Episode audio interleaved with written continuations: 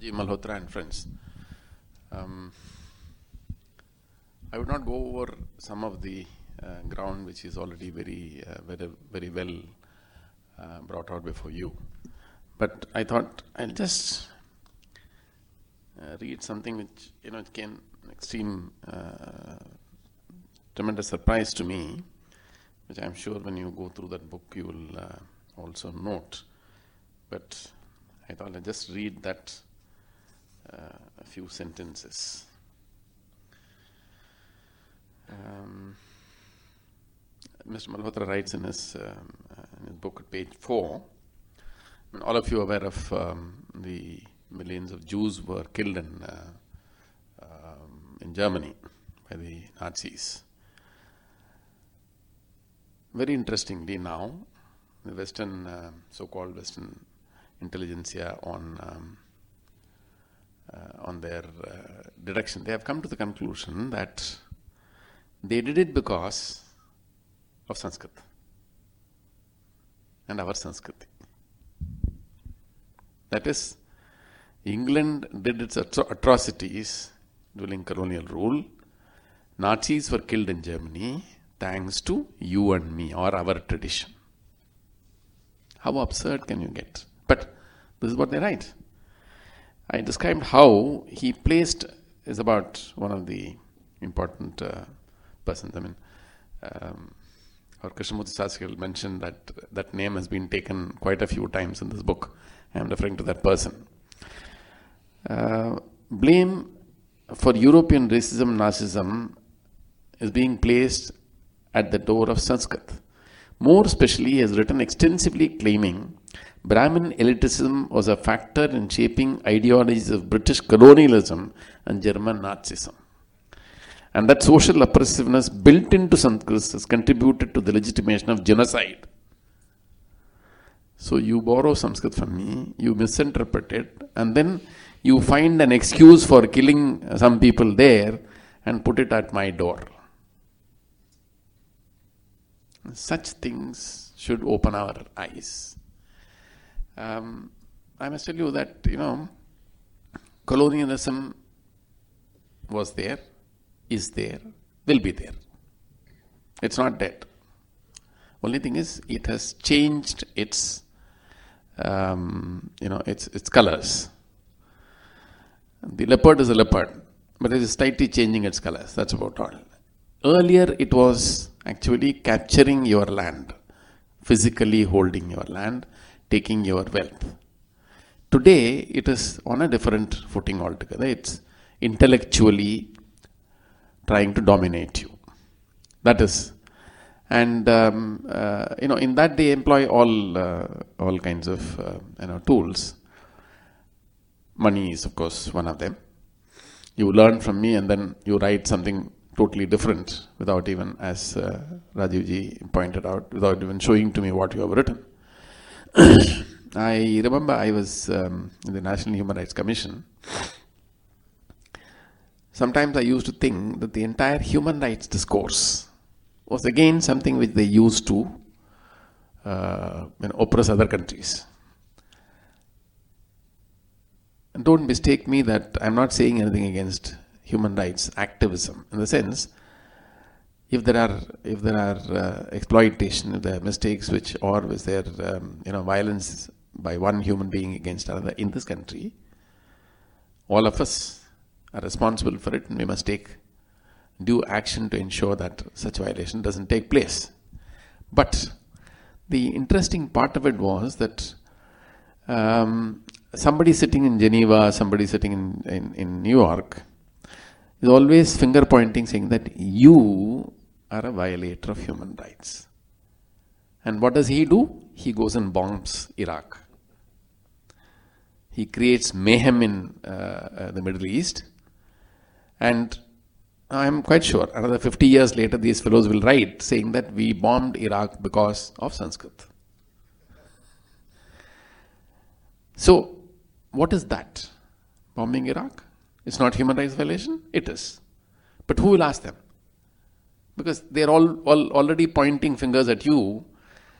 And um, you know, somebody said famously that when you are pointing a accusing finger on somebody, three fingers are pointing out to yourself. But that doesn't bother them because we don't have the power, we don't have the clout to ask back, saying that what you're doing, what you did in Kuwait, what you did in Iraq, what you're doing elsewhere in Syria, is something which is equally reprehensible.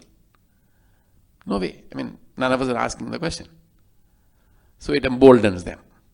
That's something which is happening here in this field also. So, eh, if I say that maybe this is all part of, uh, you know, in place of economic dominance, this is the intellectual dominance again to the same to the same goal of economic dominance. I don't think I'm too wrong. However, uh, you know, uh, maybe some people would like to think that is a debatable issue. Let it be. So the thing which we need to understand is that colonialism still thrives and that we are still a target of it. And how we should try and save, as Mr. Rajiv Malhotra says, get back that adhikar for interpreting our text, for interpreting correctly.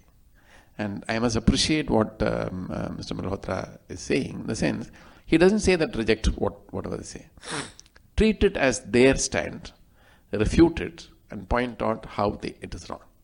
That is the that's the best way of debate and discussion, which this country in this land which has followed. Every um, uh, little way there is a Purva Paksha, there is a Uttara Paksha. You understand his po- points and refute it. So that is how he is wanting. I mean, so one need not become emotional or you know um, uh, up to any uh, physical violence.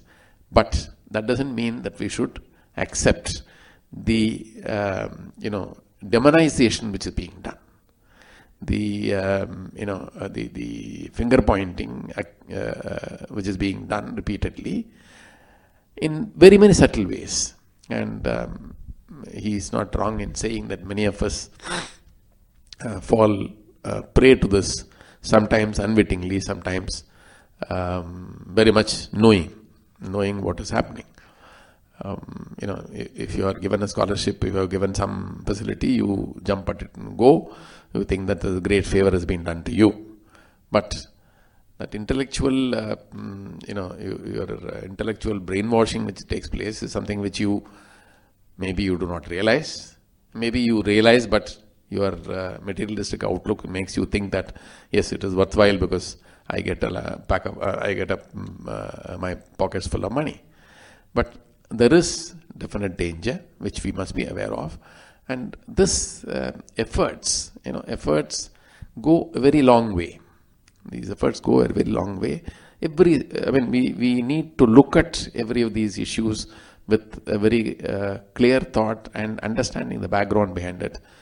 The the discourse which is started in order to make um, you know, uh, one community against the other.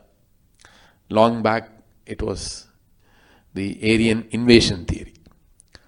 And after that, it was Aryan migration theory. We, they are still finding out where that uh, Aryan fellow, huh? alien fellow or Aryan fellow, where they, they have not still located him. But they are very happy with the theory that uh, Aryan uh, invasion theory. And when they when it was proved, disproved, then they said, okay, it's all right. I mean, uh, he didn't invade, yes, but he did migrate. Okay. So now you, you have another uh, uh, step to cross. When you when you prove it is not migration because the DNA shows that all of us are the same, then they will say, Acha, this is, you know, mm, some other theory will come up saying that still that Aryan word has to be used. They made it, uh, they made that a point to divide this country into Aryan Dravidian, and the effects of it are to be seen for a long time. But one must understand that. One must understand that this is, this is something which is intellectual domination through some of these um, uh, very, very, very subtle methods. And if we don't realize that, and if we don't try and act against it, if we don't try to get together and see that it is properly refuted, a time will come when our Sanskriti and Sanskritis, Sanskriti also will go down. So that is something which uh, Mr. Malhotra has very rightly pointed out. It's a tremendously interesting book. Um, facts gathered very uh, painstakingly, and at every point he has been very fair, saying that this is their standpoint, this is my standpoint.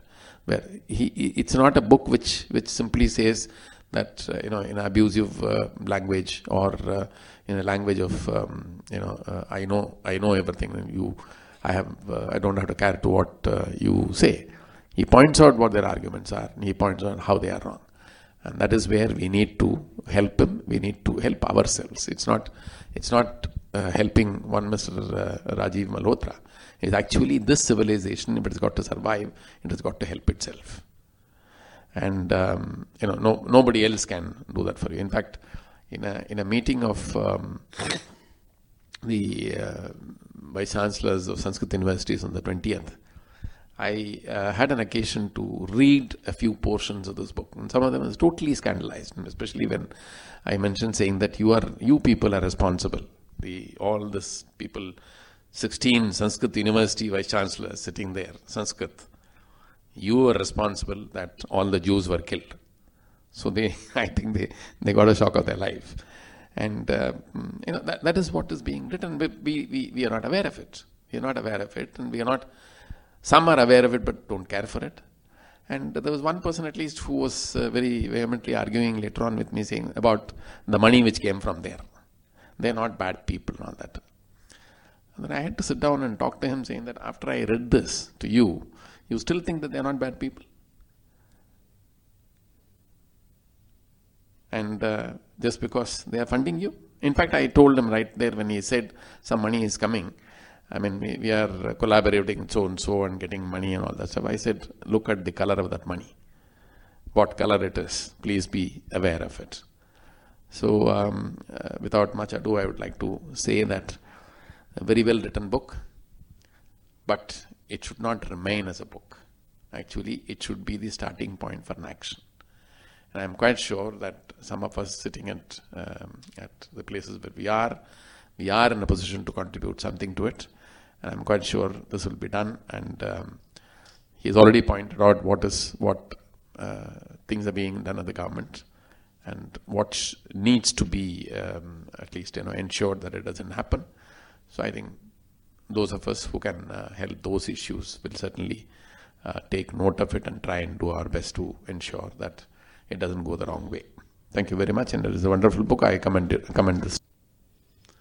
And but the refutal immediately was carried. So somebody um, immediately said that um, he is talking nonsense. Uh, there, is, there was no such thing at all. The man was at the site and he has no compulsion to say something uh, uh, uh, false. Incidentally, he happens to be a Muslim. He's an archaeologist to start with. Incidentally, he's a Muslim, and he says he found during the excavation there were pillars indicating that there was a temple.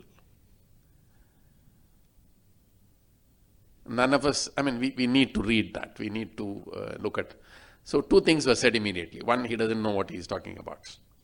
Two, he is saying this because the Kerala elections are round the corner. It doesn't, uh, it doesn't appeal to me at all. In the sense, what has Kerala election to do with Ram temple and indicated, I mean, the give, uh, information given by an archaeologist uh, uh, person who actually did the um, did the excavation and incidentally hap- also happens to be a Muslim. But this is the this lie, the lie part of it that will get carried on. That what he is saying is not true. There was no such thing. So immediately that um, that school has started. You know, if you see the thing, that school has started saying that all that he says is wrong. I mean, uh, so now I don't know what proof one can give beyond your two eyes. If you say that I have, I have worked there and I have seen this, unfortunately, that report is not out. He has spoken, the person who worked. But the report prepared by them is not out, thanks to all our courts who think that the best way to, um, you know, uh, allow lies to be spread is to suppress the truth, which is, of course, the uh, ordinary, uh, the normal way. Thank you.